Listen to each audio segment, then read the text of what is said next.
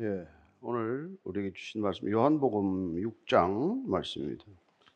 16절로 21절까지 말씀 한 목소리로 같이 읽습니다. 시작. 저물매 제자들이 바다에 내려가서 배를 타고 바다를 건너 가버나움으로 가는데 이미 어두웠고 예수는 아직 그들에게 오시지 아니하셨더니 큰 바람이 불어 파도가 일어나더라. 제자들이 노를 저어 십여 리쯤 가다가 예수께서 바다 위로 걸어 배에 가까이 오심을 보고 두려워하거늘 이르시되 내니 두려워하지 말라 하신대 이에 기뻐서 배로 영접하니 배는 곧 그들이 가려던 땅에 이르렀더라. 아멘. 어, 하나님 아버지 어, 우리가 원컨 원치 않건 이 세상은 험한 바다와도 같고 심지어 고통의 바다와도 같다고 말합니다. 하나님, 이 풍랑이 이는 바다, 때로는 예기치 않았고 어, 상상조차 할 수 없었던 고난의 풍랑이 일 때 오직 주님 바라보게 하시고 어, 주님께서 내니 두려워하지 말라는 음성을 듣게 하여 주옵소서. 예수님 이름으로 기도합니다. 아멘. 요한복음 6장은 큰 주제와 어, 주제에 관련된 사건들로 배열이 되어 있습니다. 따라서 우리가 아, 요한복음 6장의 큰 주제는 계속해서 우리가 살펴보겠지만은 나는 생명의 떡이라고 하는 예수님의 자기 정체성 선언, 예수님의 신성 선언이 곧 이 6장의 주제가 되고 이 6장의 주제를 풀어가는 사건들이 배열이 되어 있는 것이죠. 그래서 우리는 이미 앞부분에 오병이어의 기적을 통해서 예수님께서 풍성하게 먹이시는 분이다. 우리를 풍성하게 이렇게 배부르게 먹이시는 분이다 하는 것을 어, 표적으로 우리에게 보여주셨습니다. 그리고 오늘 무리를 걸어가는 사건을 통해서 또한 말씀하시고자 하는 것이죠. 이 절기는 어느 때입니까? 지금 6월절 절기 중에 일어나고 있는 일이에요. 6월절이란 어떤 절기입니까? 출애굽 과 관련된 절기입니다. 이스라엘에서 430년간 노예 생활하던 예, 애굽 땅에서 노예 생활하던 이스라엘 백성이 출애굽하는 6월절 절기에 예수님께서는 지금 이 사도 요한은 예수님께서 제2의 출애굽하기 위해서 오신 분이라는 그런 큰 주제와 메시지를 전하고자 하는 의도를 가지고 이 6장을 구성하고 있다는 것을 우선 우리의 염두에 둘 필요가 있다는 것이죠. 따라서 광야에서 오병이의 기적이 일어났던 것, 그 기적이야말로 예수님께서 이 땅에 먹이실 수 있는 분이다. 우리를 배부르게 하실 수 있는 분이다. 우리를 풍성하게 하실 수 있는 분이라고 하는 그런 메시지를 전하고자 하는 것이고 또한 우리가 오늘 이 무리를 걷는 사건을 통해서 예수님께서는 마치 모세가 지팡이를 내들어 홍해를 갈라서 이스라엘 백성을 어, 이렇게 가나안 땅으로 인도했던 것처럼 이 풍랑에 인한 뱃속에서 제자들을 데리고 안전한 곳으로 이끌어가는 사건을 통해서 그분이 누구신지를 다시 한번 우리에게 그분의 신성을 알려주고자 하는 것이죠. 따라서 그는 계속해서 요한복음은 기적이라는 표현을 굳이 쓰지 않고 예수님이 누구신지를 나타내고 드러내고자 하는 표적이라고 하는 말을 반복해서 쓰고 있는 것이죠.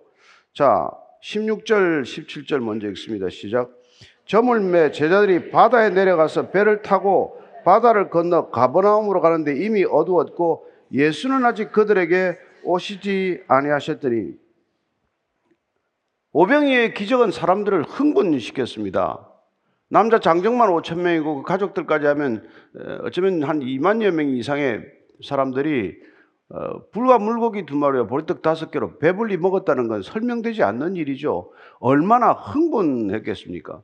그러나 예수께서는 흥분한 어, 군중들을 흩으셨고 또 흥분해 있는 제자들도 어, 이렇게 배를 타고 건너편 가버나움으로 건너가도록 말씀하신 후에 본인은 홀로 산으로 가서 기도하고 계셨습니다.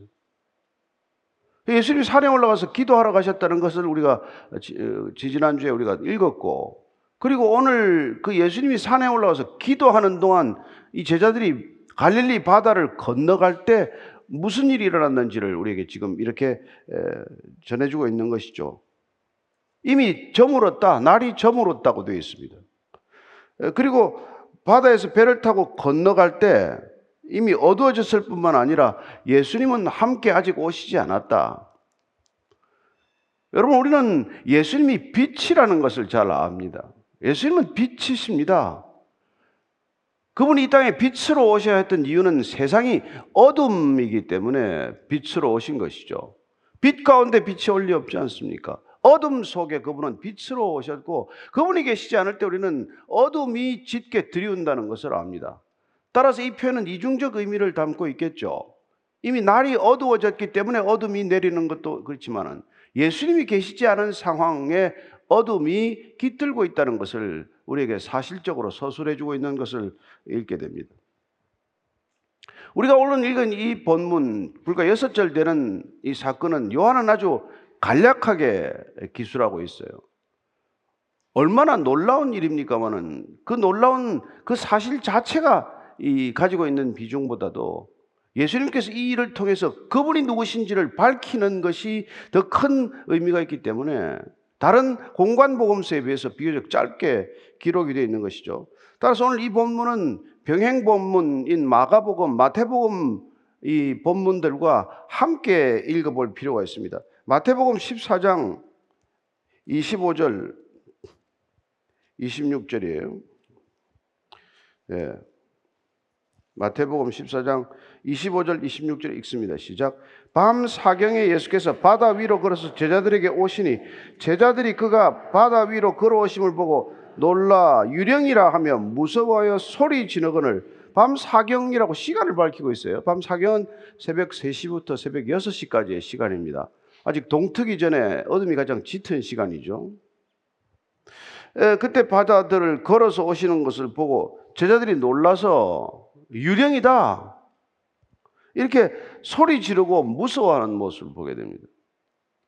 뭐 당연한 일이죠. 이게 어떻게 그 밤에 캄캄한 데서 사람의 형상이 걸어오는데 놀라지 않겠습니까? 누가 소리 지르지 않겠어요? 당연한 반응입니다. 이 마가복음 6장 47절에서는 다시 이 본문에 대한 병행되는 기술이 있어요. 마태복 마가복음 6장 46절 45절 40 어, 47절에 49절까지 읽습니다. 시작.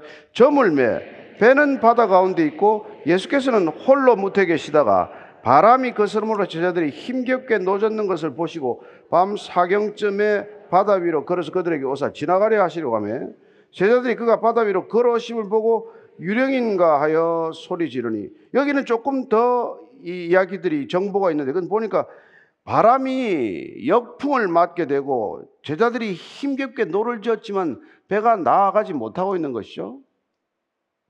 여러분 여기 뭐 제자들 중에 열두 제자 중에 잘 아시다시피 베드로나 안드레나 야고보나 요한이나 다 갈릴리에서 잔뼈가 굵은 사람이고 배 몰고 노젓는 데는 전문가들이에요. 그러나 그들이 배를 띄우고 나갈 때는 바람이 없었어요. 풍랑도 없었습니다. 그냥 쉽게 갈 수 있다고 생각을 했죠. 물론 이 지형상 갈릴리 바다는 기상 이변이 잦았습니다. 그러나 무사히 건너갈 수 있다고 생각했던 얼마 거리도 되지 않아요. 한 8km 정도 가나요? 어쨌건 지금 한 4km쯤 왔습니다. 그랬을 때 이 배가 더 이상 나갈 수 없는 지경에 이른 것이죠. 캄캄한 바다에 배가 풍랑을 만나서 어디로 가야 할지 이미 되돌아가기에는 너무 멀리 와버렸어요. 그렇다고 더 나아갈 수도 없는 상황이에요. 어쩌면 우리는 이런 상황들을 살아가는 사람이 많습니다. 출발은 좋았어요. 그러나 가다가 방향을 잃어버리거나 방향을 잡을 수 있는 등대조차 없는 밤바다와 같은 곳에 놓여 있는 자신의 모습을 발견하는 것이죠. 이미 떠나온 거리는 꽤 걸어왔기나 꽤 왔기 때문에 더 이상 돌아갈 수는 없어요.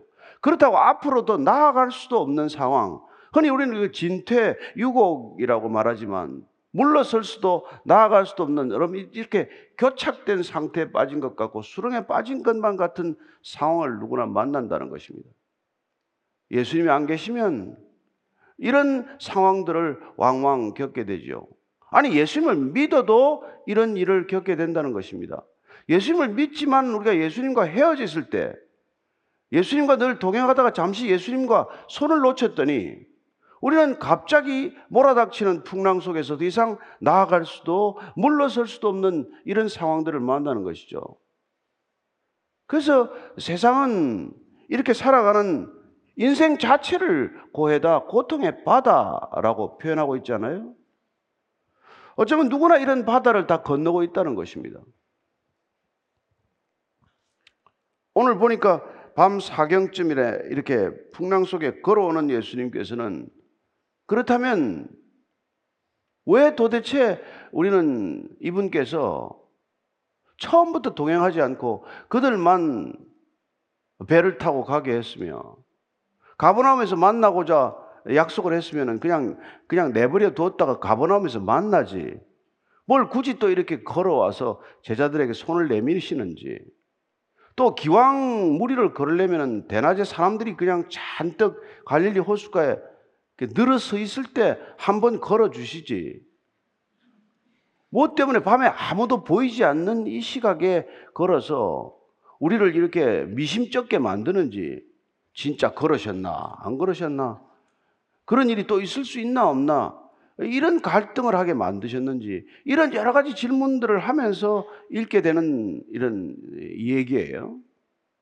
그래서 이 얘기만 놓고 보면은 이것 때문에 믿음을 가지지 못하는 사람들도 생겨날 정도로 우리로서는 당혹스러운 얘기예요.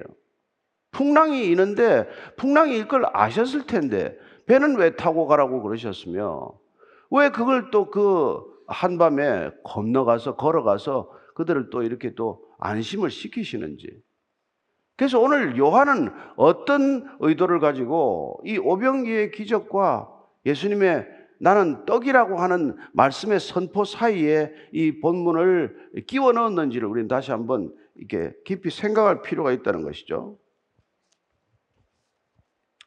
그리고 앞서 예수님께서는 사실 이 마가복음에서는 사장에서 한 번 더 이 배를 타고 가다가 무슨 일이 있었는지를 우리에게 기록해 주고 있어요. 그게 마가복음 4장 39절에 41절까지입니다. 시작.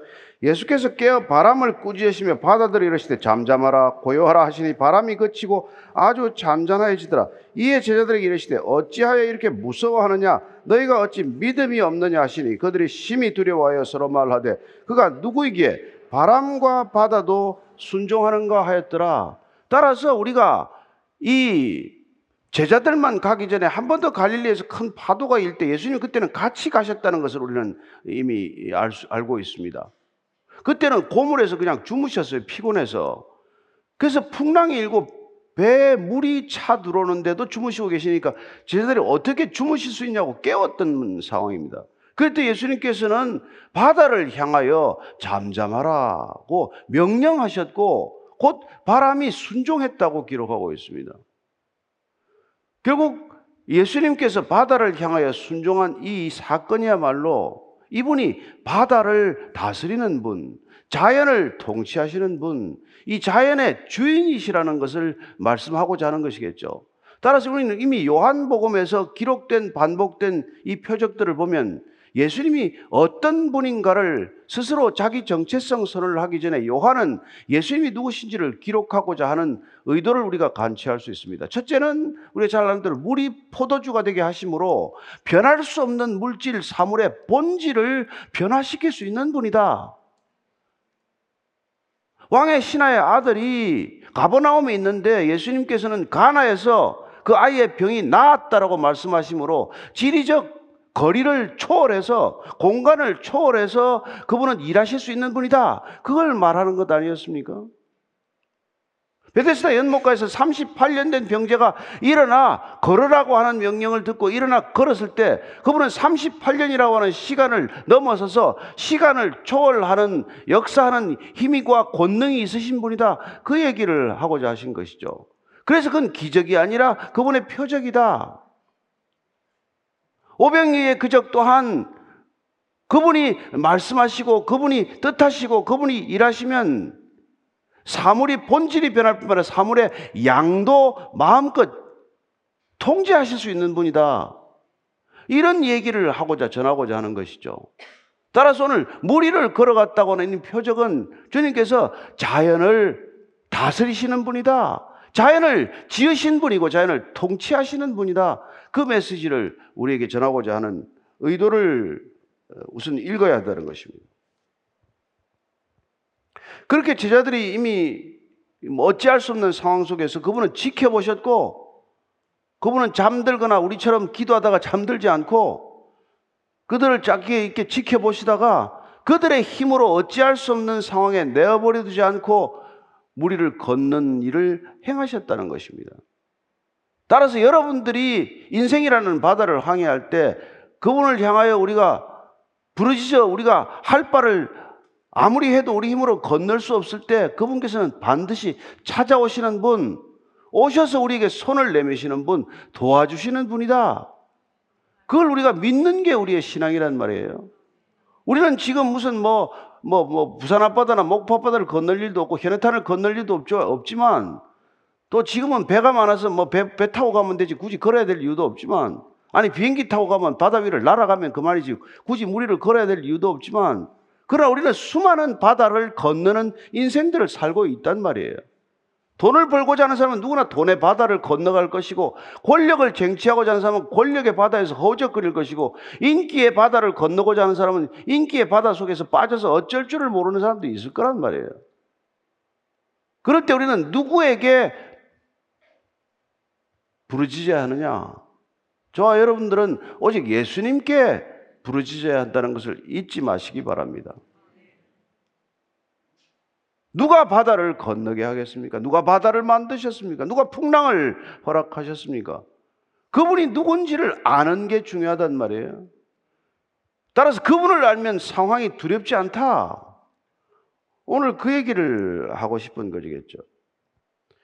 그래서 지금 18절 보십시오. 큰 바람이 불어 파도가 일어나더라. 예상했던 바람이 아닙니다. 근데 이런 바람이 일어나고 만 거예요. 그래서 19절입니다. 시작. 제자들이 노를 저어 십여 리쯤 가다가 예수께서 바다 위로 걸어 배 가까이 오심을 보고 두려워하거늘. 예. 노를 젓는데 뭐 그들이 얼마나 열심히 젓겠어요. 그러나 아무리 노를 저어도 앞으로 나아갈 수 없는 상황이 있다는 것입니다. 저는 남빙양을 갈 때 사흘 동안 배가 한 치도 앞을 나가지 못하는 태풍을 만난 적이 있어요. 나가면 또 배가 전복돼요. 바람을 약간 15도쯤 비스듬히 맞고는 그 자리에 있지 않으면 배는 반드시 전복되고 마는 상황이에요. 그렇습니다. 돌아갈 수도 없어요. 남이 50도까지 내려갔는데 어떻게 돌아갑니까? 우리 인생이 그렇게 마치 한 바다에 갇혀버리듯 갇히는 상황들을 만난단 말이죠. 그러나 그런 때라 할지라도 저는 여러분들이 주님을 기억하고 주님을 신뢰하고 주님께 부르짖어 구할 때 주님은 오신다. 이 얘기를 지금 하고 있는 것이죠. 그래서 오셔서 20절 뭐라고 하십니까? 시작. 이르시되, 내니 두려워하지 말라 하신데, 내니 두려워하지 말라. 이 말 한마디 때문에 이게 기록된 거란 말이에요. 나다. 두 마디죠? 나다. 그리고 두려워하지 말라. 영어 성경을 보면 대부분 it is I. Don't be afraid. 이렇게 번역을 해놨어요. 근데 헬라 원문은 그렇지 않습니다. 우리가 잘 아는 에고, 에이미, 메, 포베이스테. 그렇게 번역을 해도 되지만은 에고, 에이미가 등장하는 하나님의 본성에 관한 이름이 등장하는 부분이란 말이죠. 나다.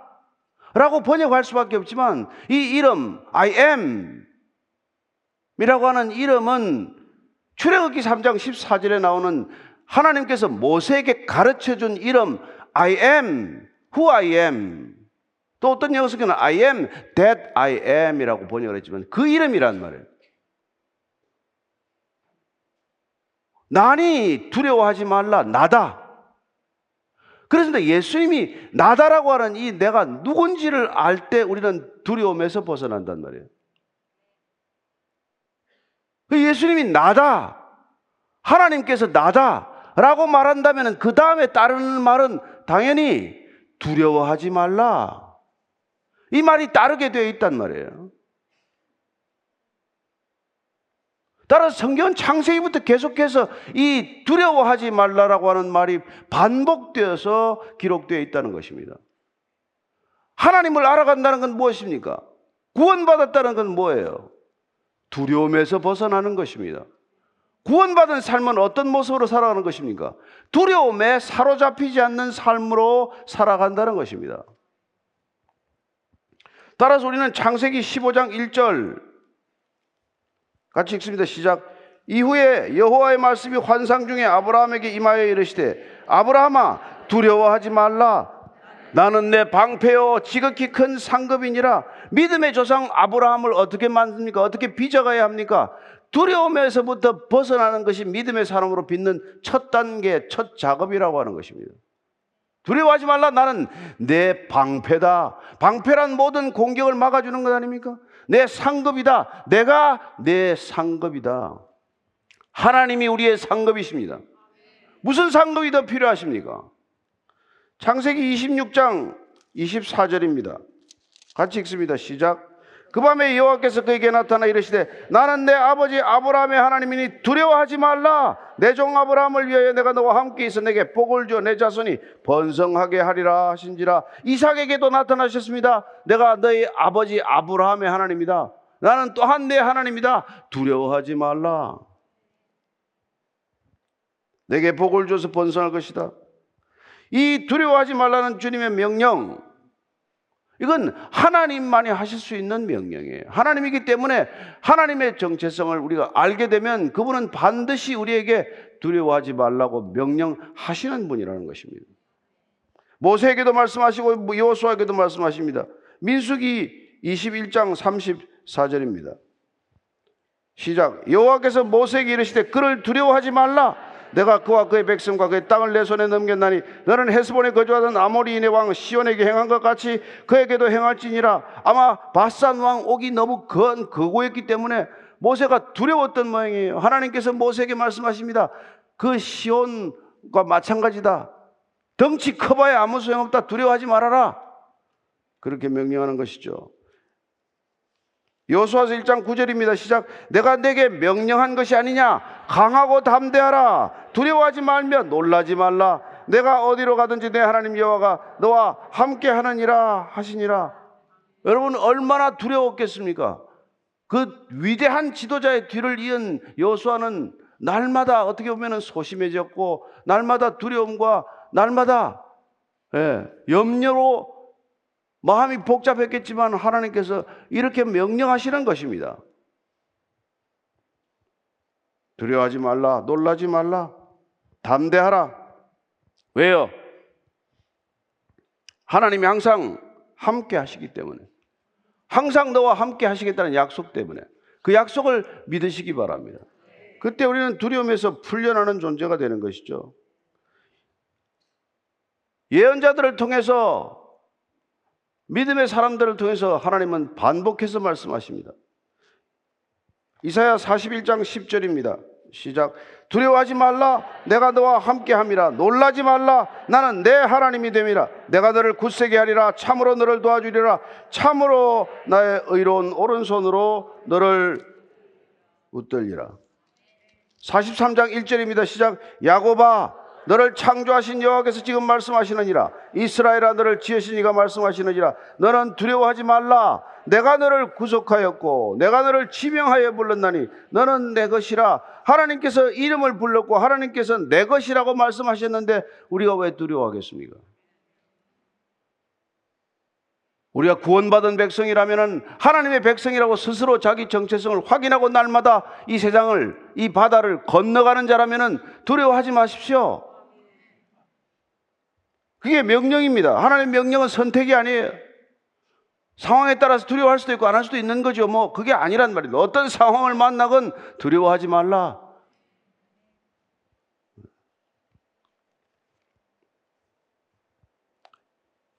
예레미야를 통해서도 말씀하십니다. 1장 8절이에요. 시작. 너는 그들 때문에 두려워하지 말라. 내가 너와 함께하여 너를 구원하리라. 나라 여호와의 말이니라 그렇게 말씀하십니다. 얼마나 구체적이십니까? 예레미야서 1장 17절입니다. 시작. 그러므로 너는 내 허리를 동이고 일어나 내가 내게 명령한 바를 다 그들에게 말하라. 그들 때문에 두려워하지 말라. 내가 그들 앞에서 두려움을 당하지 않게 하리라. 예언자로 살아가는 건 말씀 받은 사람으로 살아간다는 것은 사람에게 두려워해서 말을 전하지 못하고 할 말을 못하는 자가 아니라는 거예요. 그게 하나님께서 불러서 그를 하나님의 대언자로 입술로 쓰는 사람들의 하나님께서 약속입니다. 따라서 하나님의 일을 한다는 것은 두려움을 가지고서는 할 수 없는 일이죠. 그렇게 I am이라고 지금 선언하신 예수님께서 그러면은 여호와 하나님과 다른 말씀을 하시겠습니까? 그분이 지금 나다라고 하는 건 나다 곧 나는 스스로 있는 자다 그 얘기를 하시는 거란 말이에요. 나다 곧 스스로 있는 자다라고 말씀하신 그분께서 당연히 하실 수 있는 말씀은 곧 두려워하지 말라. 그 말씀을 구약의 하나님과 다르지 않은 말씀을 하실 수밖에 없지 않겠습니까? 따라서 우리는 그분이 오셔서 신약에서도 동일한 말씀을 하시는 것을 듣게 됩니다. 마태복음 10장 26절이에요. 시작. 그런즉 그들을 두려워하지 말라. 감추인 것이 드러나지 않을 것이 없고 숨은 것이 알려지지 않을 것이 없느니라. 주님께서 오셔서 동일한 말씀을 하시는 것입니다. 이분이 이제 드디어 나다라고 신분을 밝히신 것이죠. 사도 요한은 그 점에 주목하는 것입니다. 그분은 그 전에 배를 타고 가다가 졸면서 깨어나서서 말씀하실 때는 바다를 잠잠하라고 꾸짖고 그 이상 더 이상 말씀하지 않았지만 오늘 이 밤바다를 걸어오신 주님께서는 나다. 나는 스스로 있는 자다. 그렇습니다. 우리의 신앙은 예수님이 하나님이시다. 이 믿음의 고백이에요. 여러분, 하나님의 아들은 하나님이십니다. 하나님은 하나님이세요. 하나님의 아들도 하나님이십니다. 저와 여러분들이 예수 그리스도를 하나님으로 믿으면 두려워하지 않게 될 것입니다. 우리의 이성적으로 도덕적 스승점으로 사대 성인증의 성인의 한 분점으로 여긴다면 우리는 그런 두려움에서 결코 자유롭지 못할 것입니다.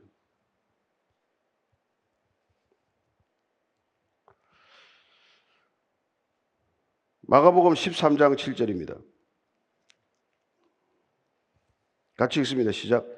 난리와 난리의 소문을 들을 때 두려워하지 말라. 이런 일이 있어야 돼. 아직 끝은 아니니라. 우리가 얼마나 많은 소문을 듣게 되겠습니까? 얼마나 많은 뉴스를 접합니까? 얼마나 많은 재앙의 소식, 재난의 소식, 전쟁과 기근의 소식, 수많은 우리를 불안케 하는 소식들이 들리겠지만은 그러나 아직은 끝이 아니다. 그리고 소문을 들을 때 언론을 통해서 듣건 어디를 통해서 듣건 두려워하지 말라. 이런 일이 반드시 있겠지만은 아직 끝은 아니라고 말씀하십니다. 누가복음 12장 4절입니다. 같이 읽습니다. 시작. 내가 내 친구 너에게 말하노니 몸을 죽이고 그 후에는 능히 더 못하는 자들을 두려워하지 말라. 여러분 몸은 죽일 수 있겠죠. 육신의 생명은 빼앗아갈 수 있습니다. 그러나 그 이후에 우리의 영혼을 어쩌지 못하는 자를 두려워하지 말라고 말씀하십니다.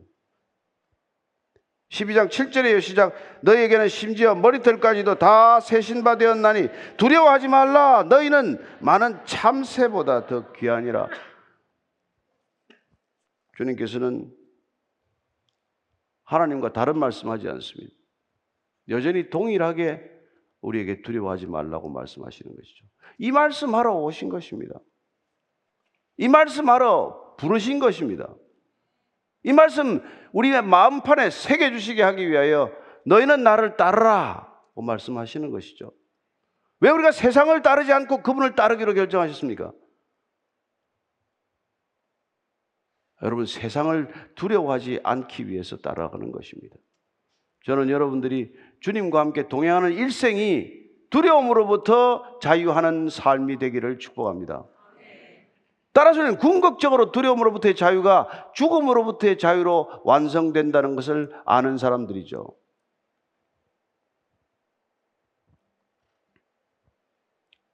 요한복음 12장 15절에서 또 말씀하십니다. 같이 읽습니다. 이는 기록된 바 시온 따라 두려워하지 말라 보라 너의 왕이 나귀 새끼를 타고 오신다 함과 같더라. 나귀 새끼를 타고 온다는 거예요. 주님은 우리에게 계속해서 두려워하지 말라고 말씀하십니다. 그래야 요한복음 14장 1절에서 대제사장의 기도를 통해서 말씀하십니다. 시작. 너희는 마음에 근심하지 말라. 하나님을 믿으니 또 나를 믿으라고 말씀하시는 것입니다. 하나님을 믿으시고 예수님을 또한 믿으시면 여러분들은 두려움에서 벗어날 것입니다. 그러나 믿음이 흔들리면 여러분들은 물에 빠져들고 말 것입니다.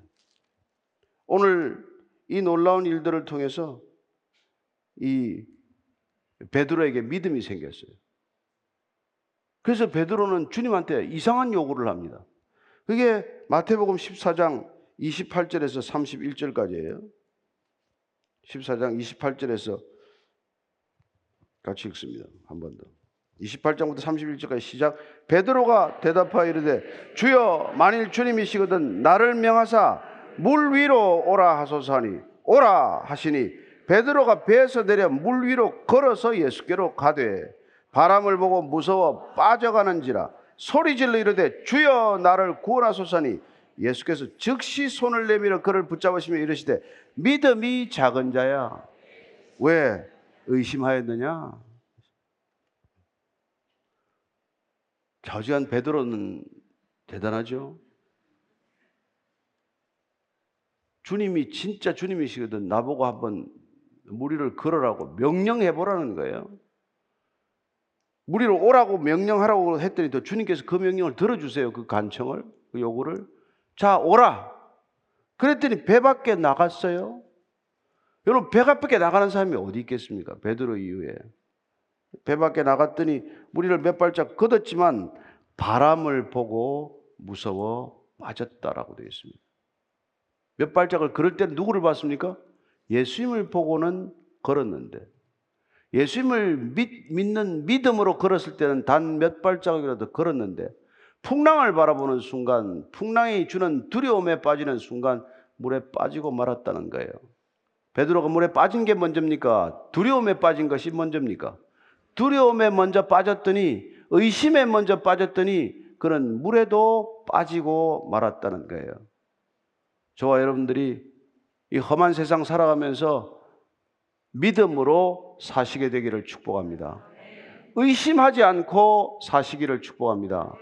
의심이 드는 순간 여러분 의심만 오지 않습니다. 의심은 우리에게 두려움을 불어넣어 주기 위한 믿기라는 것을 기억하십시오.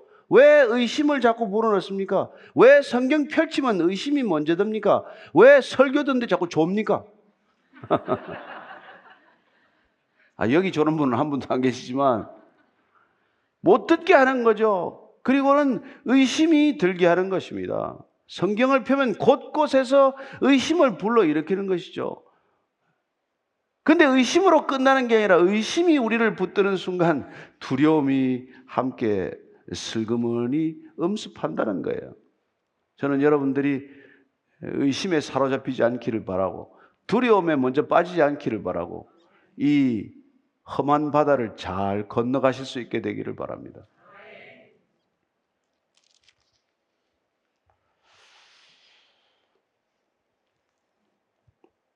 놀랍게도 이 일을 거치고 나서 32절, 33절은 이렇게 기록하고 있습니다. 같이 읽습니다. 시작. 배 함께 오름에 바람이 그치는지라.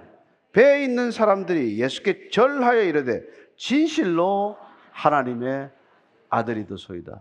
이런 고백을 하는 것이죠. 자, 이전에 무슨 일이 있습니까? 오병이어의 기적의 현장에 있었던 사람들입니다. 얼마나 흥분했어요. 그러나 예수님은 그들이 기적의 현장에서 흥분하고 있는 상태를 용납하지 않으셨습니다. 예수님께서는 먹고 배부른 것 때문에 예수님을 우리의 왕으로 삼아야 되겠다고 흥분한 관중들과 함께 머무르지 않으셨습니다. 예수님은 흥분의 현장을 떠나셨습니다. 예수님은 흥분한 채로 내버려 두지 않았습니다. 그러나 많은 사람들이, 많은 지도자들이, 많은 정치인들이 인위적으로 흥분 상태를 만들고자 합니다. 그렇게 많은 사람들을 인위적으로라도 흥분하게 만들어서 그 흥분한 군중을 보고 나중에 자기도 흥분해요. 무슨 짓입니까? 여러분, 흥분한 가운데서는 어떤 것도 판단하지 마십시오. 어떤 것도 분별할 수 없습니다. 어떤 것도 우리를 진리 가운데로 인도하지 않습니다. 주님께서 우리를 흥분한 상태에 내버려두지 않고 제자들을 흥분한 상태로 내버려두지 않고 가버나움으로 밤에 밤바다를 통해서도 굳이 가게 하시는 것은 여러분 그 흥분의 현장에서 예수님을 찾게 되는 것이 아니라 진실로 죽음의 문턱에서 주님을 만나야 진실로 주님이 주님 되시기 때문에 그런 것이죠. 그래서 그들은 지금 뭐라고 말합니까? 예수님을 배 안으로 맞아들여서 절을 하고 경배를 하고 예배를 드리고 예를 다하고 그리고는 진실로 하나님이심입니다. 이런 고백을 하게 되는 것이죠. 저와 여러분들이 인생의 항해를 계속해 나가면서 반드시 이런 시간을 갖게 될 것입니다. 이런 어려움을 만날 것입니다. 그러나 그 어려움은 우리에게 주님이 의도하신 목적이 있기 때문에 우리에게 그런 고난을 허락하신 것이죠. 어떤 고난입니까? 그 고난을 이겨내는 사실보다도 더 중요한 것이 무엇입니까? 고난을 걷게 하신 분이 주님이시라는 것, 그 고난을 통해서 우리가 함께 하시는 분이 어떤 분인지를 알게 하는 것이 목적이기 때문에 그렇습니다. 여러분, 자녀를 키워보십시오. 자녀가 아버지가 누군지를 아는 것보다 더 큰 기쁨이 어디 있습니까? 자녀들에게 선물하는 것, 선물을 기뻐하는 자녀는 때로는 우리를 슬프게 하지만 그런 선물과 상관없이 자녀들이 인생 가운데 걸어가는 어려운 시간들을 통해서 우리 부모가 어떤 분이었다는 것, 우리 부모가 어떻게 우리를 키웠다는 것, 우리 부모가 어떤 분이라는 걸 고백할 때 비로소 부모는 부모됨의 기쁨을 맛보지 않습니까?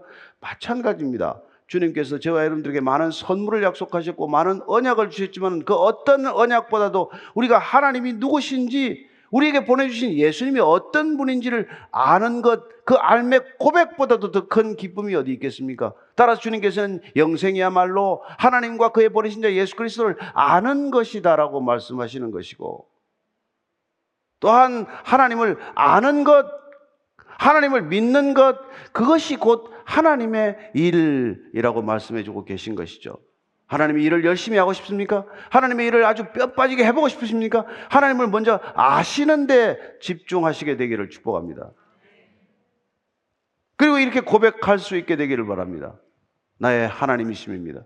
내가 귀로만 듣던 하나님이 아니라 내 부모님이 내게 알게 하신 하나님이 아니라 내가 직접 만나서 아는 하나님이 되기를 축복합니다. 그 일을 위해서 주님께서 찾아오셨습니다.